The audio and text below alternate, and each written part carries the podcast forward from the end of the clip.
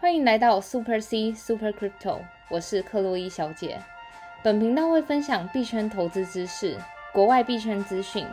所以不论币圈的新手老手，都能和克洛伊小姐一起进入币圈的世界。Let's go！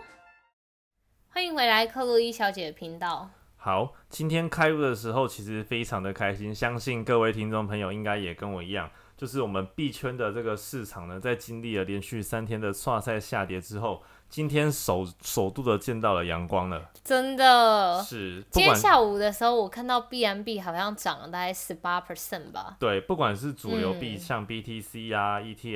BNB 这三个币都上涨了八到十六 percent。嗯，那甚至是前几天有很多的小币，就是 altcoin 下跌非常严重，三十 percent 的部分，今天都一律上涨回二三十 percent。对啊，尤其那个今天 Ocoin 表现最亮眼的是之前一直介绍过的那个 Matic。对，Matic 今天的涨幅有大概三十一点七五 percent，嗯虽然昨天也跌了三十多 percent，对，但是币圈的市场就是这样子变化无常，所以相信刚进入币圈的朋友要慢慢的习惯，然后如果你是在币圈三四个月甚至半年一年的朋友，嗯应该也要渐渐的习惯了。是的，那我们最近的现在的这个盘势报价的部分呢，比特币是来到了三万八千元，相较于前几天的三万三，算是有一个明显的一个涨幅。对啊，然后再相较于前几天的那种三万还跌破三万以下，真的是已经有所进步了。对不，过今晚也是蛮关键，因为我发现最近每到晚上就会被美国时间的时候开始被砸盘，然后一早起来的时候又风云变色了。是。然后以太币的部分呢，现在的价位是两千三百八十左左右，相较于嗯昨天、前天跌到了一千九到两千出，算是也是一个蛮大的进展。对啊，然后 BNB 呢，在两百多的这个价位，今天终于爬回三百一十元美金的部分，嗯是，所以现在的币圈市场呢，真的算是蛮政府蛮大的。对啊。所以如果是有现货的朋友，真的要握住。如果你是长期看看多者，那近期的话呢，合约也是尽量少碰，因为政府过大的关系，可能会让你的合约很快的就会爆仓，因为政府嗯。过大，如果你保证金放不够的话，对啊，嗯。然后话说就是在那个不管是社团啊还是粉丝专业，都有网友就是因为就是近期的涨幅，然后有时候因为可能你是满仓的人，就是会怕假设万一今天 Bitcoin 跌到一万的时候，就整个会就是会损失很大，所以有一些朋友们就会选择就是在近期的时候就减仓，然后殊不知就最近今天又反弹，然后就会非常的哦。真的是砍在阿呆股了。对啊，所以就是我觉得我还是一样老话一句，就是不要空仓，也不要满仓，然后留着银弹慢慢加仓，这样。对，相信前几天有抄到底的朋友，今天至少有收获了一些部位。嗯，那这些部位呢，如果你的仓位有点过多的情况之下，是可以先获利了结对，然后再等待嗯下一次的回调，都是一种策略哦。对，好，那其实因为许多听众朋友呢，像我一样，就是在下跌的时候疯狂捡了一堆现货，是的。然后前几天又是跌得非常严重嘛，导致你满手现货，嗯，然后这些现货呢放在钱包又不知道怎么办，对，所以有些听众朋友可能会开始将这些现货去做一些操作，像是可能 staking 啊，或者是做 farming，对，都是一些 DeFi 的操作。然后 staking farming 再跟大家解释一下，因为我怕有一些新手朋友们是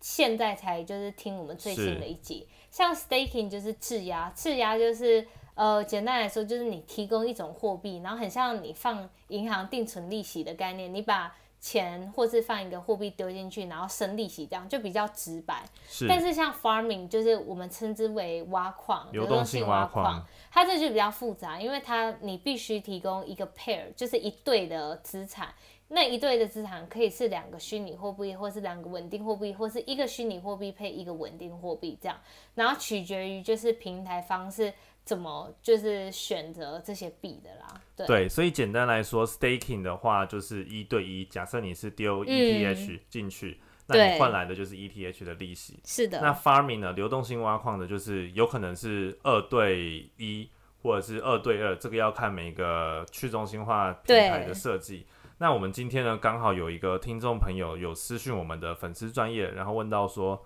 他说：“你好，我每天都会听你的 podcast，、嗯，然后我想请问币圈女神，现在还适合放币安的流动性挖矿吗？对，我看 ADA 对 USDT 的这个 pair 的年收益很高，可是如果两币之间的浮动差太多，是不是会有无偿损失的风险呢？那是不是可能会涨幅相近的币种比较好呢？嗯，对。那我觉得这个问题的回答是可以先从第一个，就我们前几集都有介绍过的，就是流动性挖矿会遇到问题，就是无偿损失。那无偿损失的意思是，就当今天你投入的币种有大幅度的，就是震荡的话，比如说像近期。如果你是先前一阵子投入流动性挖矿的朋友们，如果你投入的是一对资产的配对，就比如说是比特币跟以太币，或是比特币配其他的币种，那我相信近期你的流动性挖矿，如果你又马上赎回的话，你一定会有无偿损失，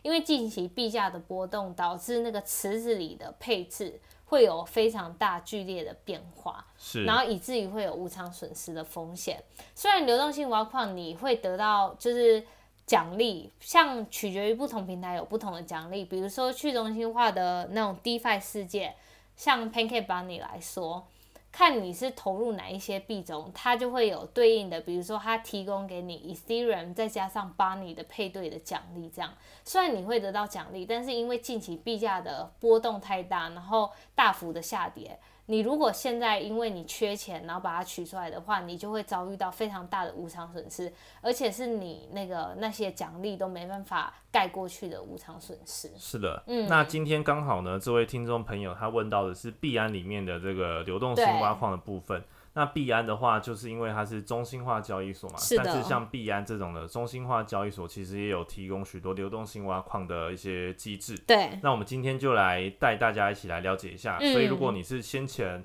没有操作过或是已操作过的这些听众朋友们呢，我们也可以来一起学习哦。是的。好，那首先呢，因为这个听众朋友问到的是 ADA 对 USDT 的这个交易对，嗯，然后我们就来看一下。呃，现在听众朋友们，如果手边有币安的，就是 App 的话，你们可以点进去，可以跟我们一起操作，然后看界面。不过就是要先声明，因为它流动性挖矿里面给的那个就是利息是浮动的，所以我们现在讲的这个利息的。额度跟你们到时候听到的时候的那个给的利息可能会有或多或少的差异，不过我们等下解释的背后机制原理是不会改变的。是的，嗯，好，首先呢，我们进币安的这个流动性挖矿的部分，然后你点这个池，池里面呢，它就会看到有很多的交易对，对，像是刚刚有听众朋友提到的 ADA 对 USDT，然后它的年化收益率是六十九趴。然后你可以往下拉，看到许多的交易对。那通常我们把它分成三种类型啊。嗯。第一种类型就是虚拟货币对稳定币。对，就像现在这个例子，ADA 对上 USDT。对。对。那另外一种例子呢，就是稳定货币对稳定货币。比如说像 BUSD 对 USDC，USDC 对 USDT 都是。那其实稳定货币的意思呢，这边再给一些比较刚进入市场的朋友解释一下，就是说。稳定货币就是像我们平常用法币去兑换到的这个虚拟货币，那它跟法定是锚定的。所以假设今天你把一百美金储进交易所的话，那它可以换成一百 BUSD 或者是一百 USDT，所以这一类的都叫做稳定货币。但稳定货币详细的介绍要回去听我们之前那个 EP 的介绍，因为比如说像我们现在说到的 USDT，它其实并不是。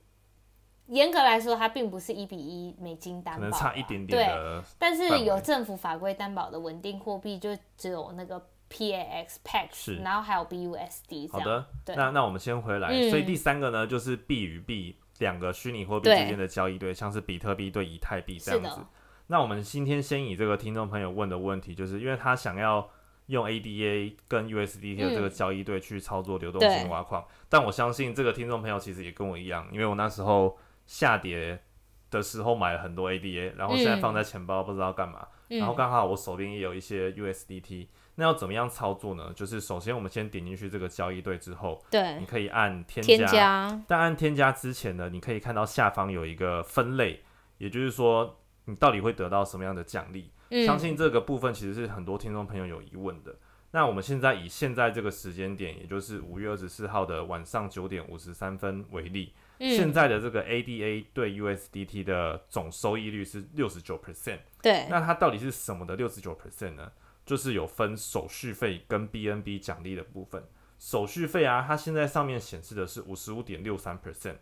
意思就是说，今天我把 ADA 跟 USDT 同时压进去这个流动性挖矿里面，那我能够得到的这个奖励呢，就是 ADA 加 USDT 的年化报酬率的五十五点六三帕。意思就是说，它返回给你的时候，它会就是同时给你 ADA 加 USDT，然后它的年化报酬率是五十五点六三，等于说你同时得到这两个资产的利息啦。是，嗯，然后另外一个奖励呢，就是它上面写的 BNB 奖励，这个就是我们在平台币的一个操作流动性挖矿的奖励。对那像以币安的这个交易所的话，它就是给你币安的交易呃平台币对，就 BNB。但通常我们在操作 DeFi 的时候，是不是通常这些去中心化的这个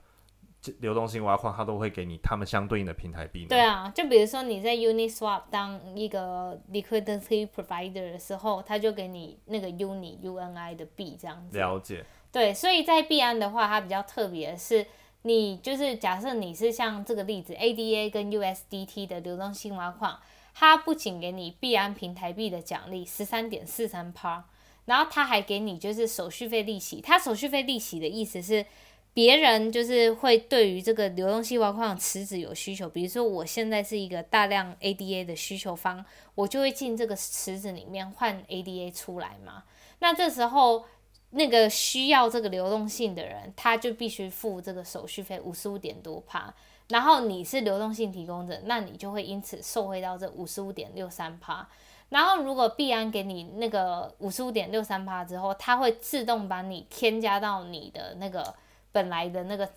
那个份额里对面。这个部分，我们等一下再解释。所以首先，我们先很快的帮听众朋友整理一下。嗯，如果今天你是买 ADA 加 USDT 的流动性挖矿的交易对的话，你会得到三个奖励，嗯一个是 ADA，、另一个是 USDT，这两个合称就是手续费的利息。对，然后第三个就是 BNB，所以你其实会拿到三个币哦，其中一个是平台币的奖励，另嗯，外一个奖励就是刚刚的手续费利息。那我们在进去添加之前呢，我们要看到其中一个东西叫做币对池的总价值。那可不可以请克洛伊小姐介绍一下这个币对池的总价值是什么意思呢？币对池的总价值你它就是有点像那种 liquid，就是 total lock value 这种。嗯对，那我们有看到像 ADA 对 USDT 它是四百三十万美金，然后有些比较大的像是 USDT 对 BNB 的话，它是一千六百万美金。那这个词的大小其实每一个词都不太一样。哦，对，它这个词的大小就是根据你就是供给方有多少，然后它旁边这里会提供一个交易的百分比，交易的百分比就是需求方有多少。那今天这个词。呃，我一般来说我会投流动性挖矿，我会看这两个数字，因为你池子越大的话，代表就是这个池子有很多的提供者，也就代表这个交易对有可能是就是呃比较不会有导致无偿损失的风险相。对来讲比较稳定啊，因为池子里面很多人丢钱进去。。对，是的，所以像有一些通常啊，就是报酬率比较高的这个嗯池子啊，它的这个池对，就是这个整个池子的 value 其实就比较比较小，对啊，所以各位听众朋友可以看一下。对，好，那我们先以一样回这个 ADA 对 USDT 的交易对来看。嗯，所以当我今天点进去，然后点添加的时候，它就会要你输入你想要添加的币种。对，那这边要注意到的是，以币安的交易所而言，如果你是同时添加两个代币，也就是 ADA 加 USDT 的话，它是不需要手续费的。嗯，但如果你是添加单币的话，假设我只添加了呃 ADA，或是我只添加了 USDT，为了要买这个池子的话，那可能就要付部分的这个手续费。是的，好，那这里有一个很重要的概念，就是整个池子的比例。嗯，那比例的话呢，就像刚刚我们有讲到 ADA 对 USDT 啊，它现在总池子有四百三十万美金，嗯，但是这四百三十万美金其实是有可能一一千个呃一万个 ADA 对可能一百万个 USDT，是的，所以这个比例其实是一个固定的比例。对，它就是依照那个自动做市场背后的原理，叫固定乘积，x 乘以 y 等于 z。然后它就是依照这种模式，然后下去进行它比例的调算，所以你其实是每一个时间都会不同的比例这对样。，那我们以嗯现在这个时间点，因为我现在手上有四十五个 ADA，对，所以我现在输入四十五个进去之后呢，嗯，它帮我算相对应的 USDT 需要是六十六美金的 USDT，嗯，所以今天我要压进去买这个流动性挖矿的时候呢，我需要付的总共的价值会有诶四十五个 ADA 加上六十六个 USDT，嗯，那他帮我算好了这个份额的总价值是一百三十二 USDT。对，他那一百三十二就是依照那个你 ADA 是四十五个嘛，它会乘以市价，市价现在是大概一点三左右。然后再加上那个 USDT，USDT 就是稳定货币嘛，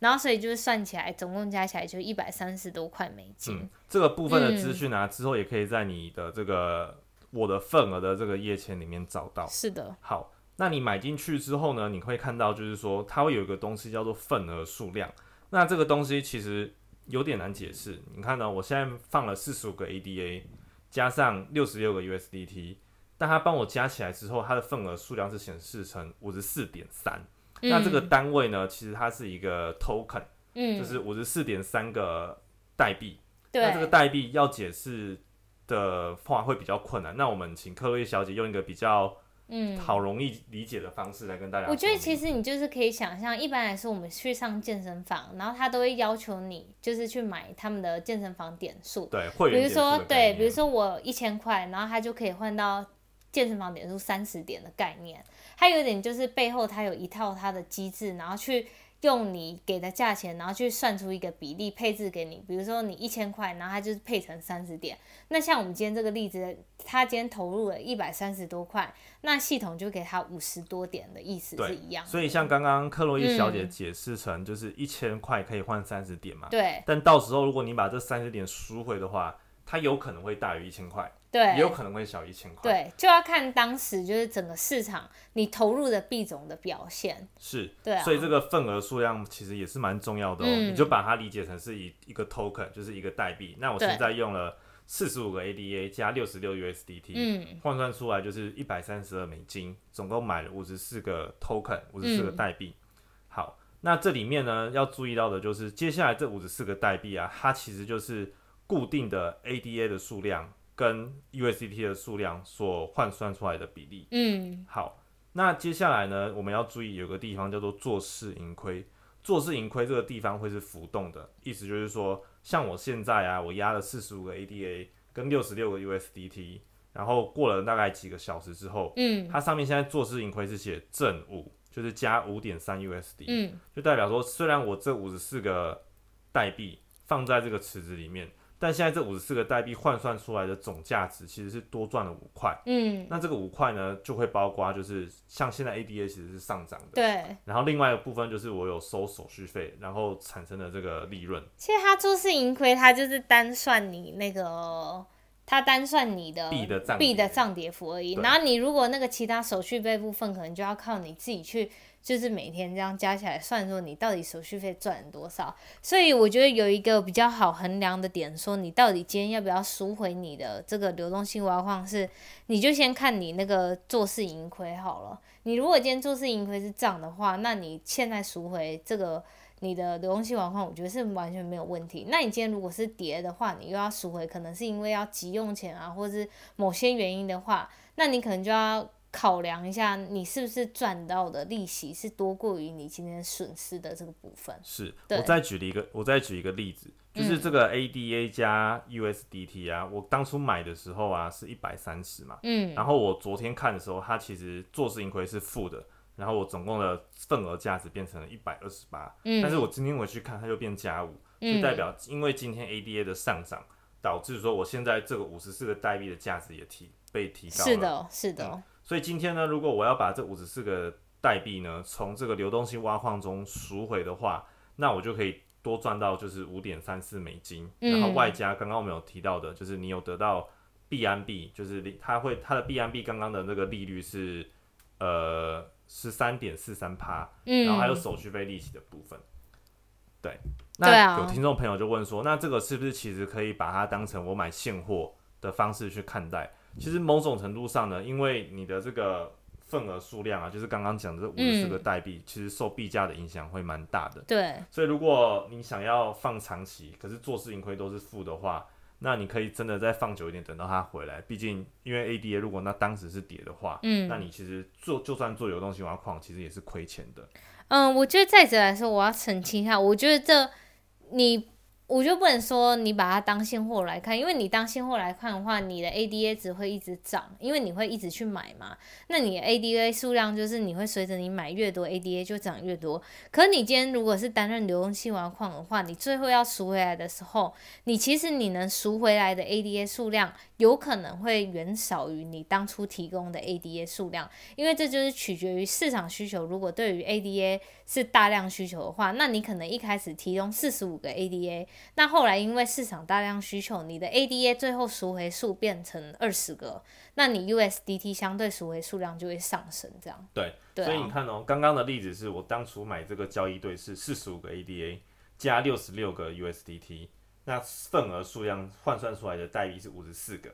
那如果我今天赎回的话，它就不有可能不会是四十五个 ADA。上六十六个 USDT 这个比例，是。那这个比例就是要看刚刚我们讲到那个总池子的比例的多寡，嗯，对，那有可能它会变成像刚刚克洛伊小姐讲的，我到时候领回来可能是二十个 ADA 加上八十个 USDT，对啊，那也有可能我赎回来的时候是变成六十个 ADA 加上四十个 USDT，所以这个比例就是流动性挖矿背后中其中一个很重要的因素，嗯，对啊。那相信解释到这边也解释的差不多了。那其实我们还有许多的交易对，像刚刚提到的稳定货币的交易对。对，我觉得这个就比较直直觉，因为稳定货币对就是两个都是趋近于一的。比如说像 USDT、USDT，虽然我们有解释到 USDT 因为审计的关系，它时常就是并不是一比一对于美金就会浮动，可是其实都是。介在零点九九九多到一之间，所以我们会把它视作就其实是算是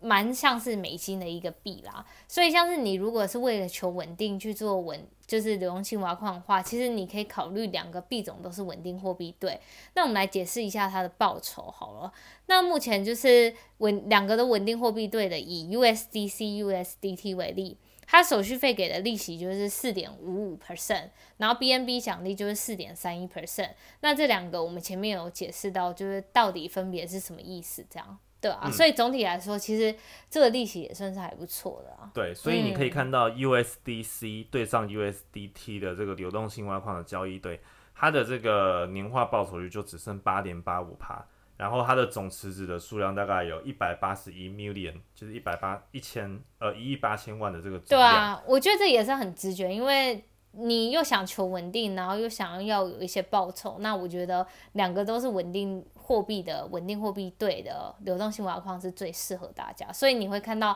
一般稳定货币对的池子都比较大。对对啊，所以其实流动性挖矿。当时币安也有声明，它算是一个高风险的投资项目，是的，所以你要搞清楚币与币之间的比例，然后你到底领到的是什么东西。对，所以像刚刚讲的稳定货币，就是 USDC 对 USDT 的这个交易对呢，它的利息年化报酬率就跟 ADA 刚刚那个差了很多。嗯，那相对来讲，它的风险就会比较小。对啊，但是报相对领到的报酬也比较小，但是同时呢，这个也是会领到 BNB 的平台币奖励。是的，嗯，我觉得不论来说，就是。这些不管是稳定货币对啊，或是非稳定货币对，你如果有就是额外的钱的话，我觉得都是或多或少在这种时机都可以放的。那第三个我们要介绍的就是两个都是稳定货币的对，这种的话就是两个都是虚拟货币，对，两个都是虚拟货币的对，那这个就算是算是非常高风险的，因为你要取决于第一个是那两个币种是不是都是比较稳定的。如果你选了一个币种是那种暴起暴跌，对暴起暴跌的那种小币的话，那这就是可能他给你的报酬，像是你可以去去中心化的交易所看到那些报酬都是非常高的，有一些都是五千六千 percent。那相对来说，你的风险就是像小币来说，它一天涨幅可以四十到六十 percent 或是八十 percent，那你就必须承受的这个无偿损失的风险，借由你的那个。那个交易手续费得到的那个利润去 cover 掉你的那个无偿损失风险，是，对。所以你看哦，像我们最常看到的就是比特币对以太币的交易对，对，它算是最主流的货币对啦。那以这个池子的金额来讲，它有一亿两千两百万的这个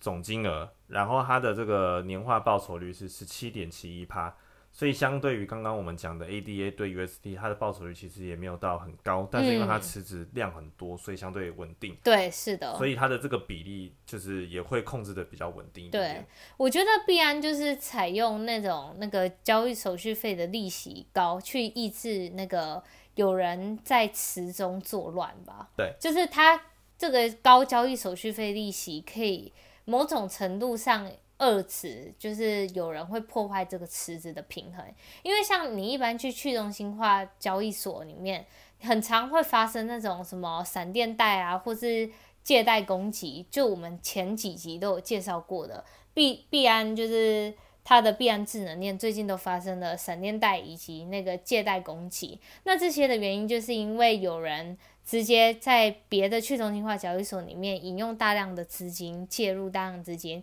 然后把那些大量的资金马上导到这个那个池子队里面，把那个币的价格拉高，然后后来又把它大量抛售。是，所以针对闪电贷的部分，如果想要了解更多的话呢，可以回到我们 EP 三十五有更多的介绍哦。嗯，因为闪电贷通常都是发在发生在去中心化的平台会比较多。是的。那刚刚介绍的这个交易对 BTC。对 ETH 交易对呢，如你今天要压的币就是当然就是比特币加以太币，然后它的比例呢也是会随着时间有变化，但是你领到的话就会是三个东西，就是 BTC、ETH 这两个合起来的手续费的利息，嗯，再加上这个 BNB 平台币的奖励，所以你是压 BTC 加 ETH，你领到的是 BTC 加 ETH 加 BNB 这三个部分。好，那各位听众朋友，如果听完之后有任何问题的话呢，也可以随时的私讯我们克洛伊小姐的粉丝专业名是 Super C 克洛伊小姐。嗯，关于币安中心化这个流动性挖矿的部分，因为刚好今天听众朋友有在问啊，然后就是可能觉得手上现货拿太多，嗯，然后又有听说就是哎这个币的波动很大，是不会造成无偿损失啊？那现在操作是比较适合啊，嗯，那就要看你操作的交易对喽。对，那刚刚都是讲到中心化的部分，那我们可不可以再请克洛伊小姐补充一下，就是去中心化的这个交易所的 farming，就是流动性挖矿的差异，还有一些需要注意的事项呢？像一般去中心化交易所最常遇到发生的问题，就是它因为它限制的，它没有像币安一样有什么非常高额的那个手续费利息，就等于说它比较。它不会有这个障碍，是假设我今天有大笔的资金，我想要去把这个币的其中一个币的价格拉抬，然后价格拉抬之后，我再去到货，再去中心化的交易所就非常的容易，因为它没有像币安限制一样。你看币安现在我们刚说到的，不管是稳定货币对啊，或是呃一个虚拟货币配上稳定货币对的，它的手续费利息都是。五十五 percent，然后十五 percent 这种非常非常的高，所以如果假设你今天要在币安搞一个，就是你要把价格一个币的价格拉高之后，然后马上到货，这种是非常难的，因为你的你的成本很高啦，所以这种事情都会通常发生在那种去中心化交易所里面。对啊。好的，那刚刚有一个没有补充到的点，就是说，像我们刚刚讲，你压 ADA 和 USDT 在这个流动性的池里面嘛，对不对？它会将你的手续费啊，就是就是你赚到的这个 ADA 跟 USDT 自动的投回这个交易池里面。那这个我们的这个术语叫什么来的？Auto Compound。Auto Compound，它就是自有点像是你，比如说你放钱在银行升息嘛。那你就等于是利滚利啦，它就会自动的帮你把你赚到的 ADA 和 USDT 继续的投到的这个流动性挖矿的池子里面。对，就等于说你会越越生越多利息，因为你的本金每一期都会一直增加，一直增加。所以刚刚我们讲到，就是说我刚刚是用呃，我看一下哦，我刚刚是用四十五个 ADA 加上六十六个 USDT。然后换到出来是五十四个代币嘛？是的。那因为我在每天的变化当中，我都会赚到 EDA 跟 USDT，嗯，所以我这个五十四个代币啊，它会慢慢的增加，变成五十四点二、五十四点三然后五十五。所以我到时候要解开这五十五个代币的时候，我会回得回相对应的 ADA 加 USDT，对。但得到的 ADA 跟 USDT 就未必是我当初。就是四十五个 ADA 加六十六个 U USDT 的。比例，嗯，所以这个是要注意到地方。对，嗯，那最后的话就是跟各位听众朋友提醒一下，就是因为操作流动性挖矿，某种程度上会因为币的涨跌幅过于剧烈，嗯，而产生这个交易对的比例失衡，是的，而进而造成所谓的无偿损失。嗯，所以各位听众朋友在操作的时候，当然每一个交易对有的是高报高报酬，但是背后也有可能伴伴随着高风险。嗯，像我昨天刚买的这个流动性挖矿，一买进去，它的这个浮动损失就是亏的，然后我还是没把它解开。嗯，那因为今天每个币都大涨二三十趴，所以我的这个流动性挖矿的这个、也因此受惠了啊。对也因此嗯涨回来。所以各位听众朋友在操作的话，还是要注意到这些细节。对，那当你的中心化交易所的 DeFi 啊玩到了一定的心得之后，就可以开始尝试去做一些 DeFi 的项目。嗯，但做 DeFi 的话，又是另外一个领域了。对啊你要有热钱包，然后你链要搞懂，然后交易对啊等等，嗯然后又要承受可能刚刚克洛伊小姐讲到的一些骇客攻击啊、闪电贷攻击等等的。对，好的，那因为今天的盘势相对于前几天来讲算是明朗许多，所以各位听众朋友就是继续保持正向，然后积极的去面对接下来的盘势喽。对啊，那如果有任何问题的话呢，也可以私信我们克洛伊小姐的粉丝专业，名称是 Super C 克洛伊小姐。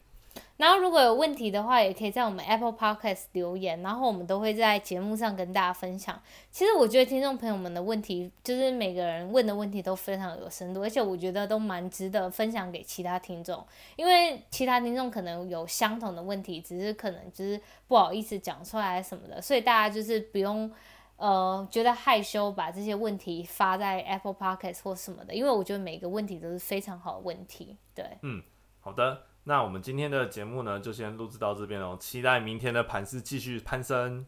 好的，那 see you，拜拜。